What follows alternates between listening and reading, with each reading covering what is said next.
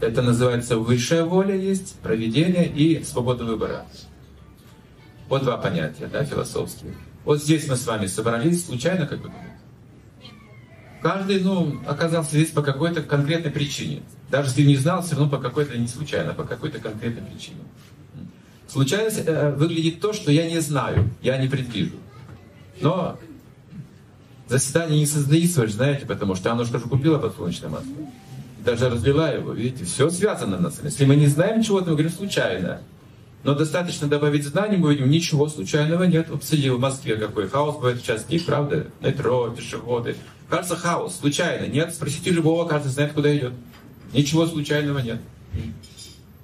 И это интересно. И какие-то вещи мы осознанно делаем, какие-то неосознанно. Это делают гуны уже.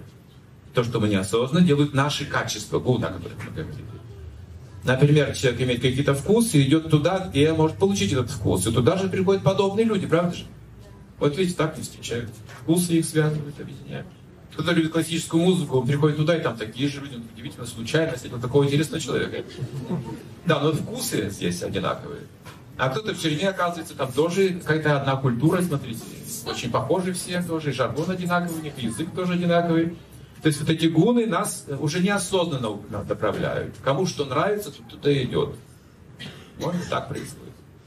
Это закон природы. Гуны — это закон природы. Они смешиваются. Их три, но в смешении их много-много-много-много. Потом мир разнообразный, много всяких групп по вкусам, взглядов, точек зрения, философских точек зрения тоже. Вот это все гуны формируют нас вот в этом обществе. Разные формации и так далее. Это гуна карма. И реинкарнация.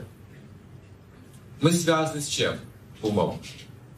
Две вещи это определяют. Самые сильные в нашей жизни. Либо с тем, кого мы очень любим, мы связаны, думаем, глубоко. Вот это вот определяет наше будущее. Либо с тем, кого мы ненавидим, еще сильнее связан, говорится. Вот когда мы ненавидим кого-то или боимся сильно очень, еще сильнее тонкая связь умственная. Вот. Поэтому представьте, если я, скажем, живу в Америке, и я ненавижу коммунистов российских, вот я рождаюсь в следующей жизни в Советском Союзе, да.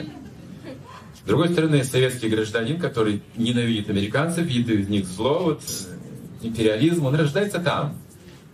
Поэтому странно, мы были коммунистами, снова стали капиталистами, смотрите.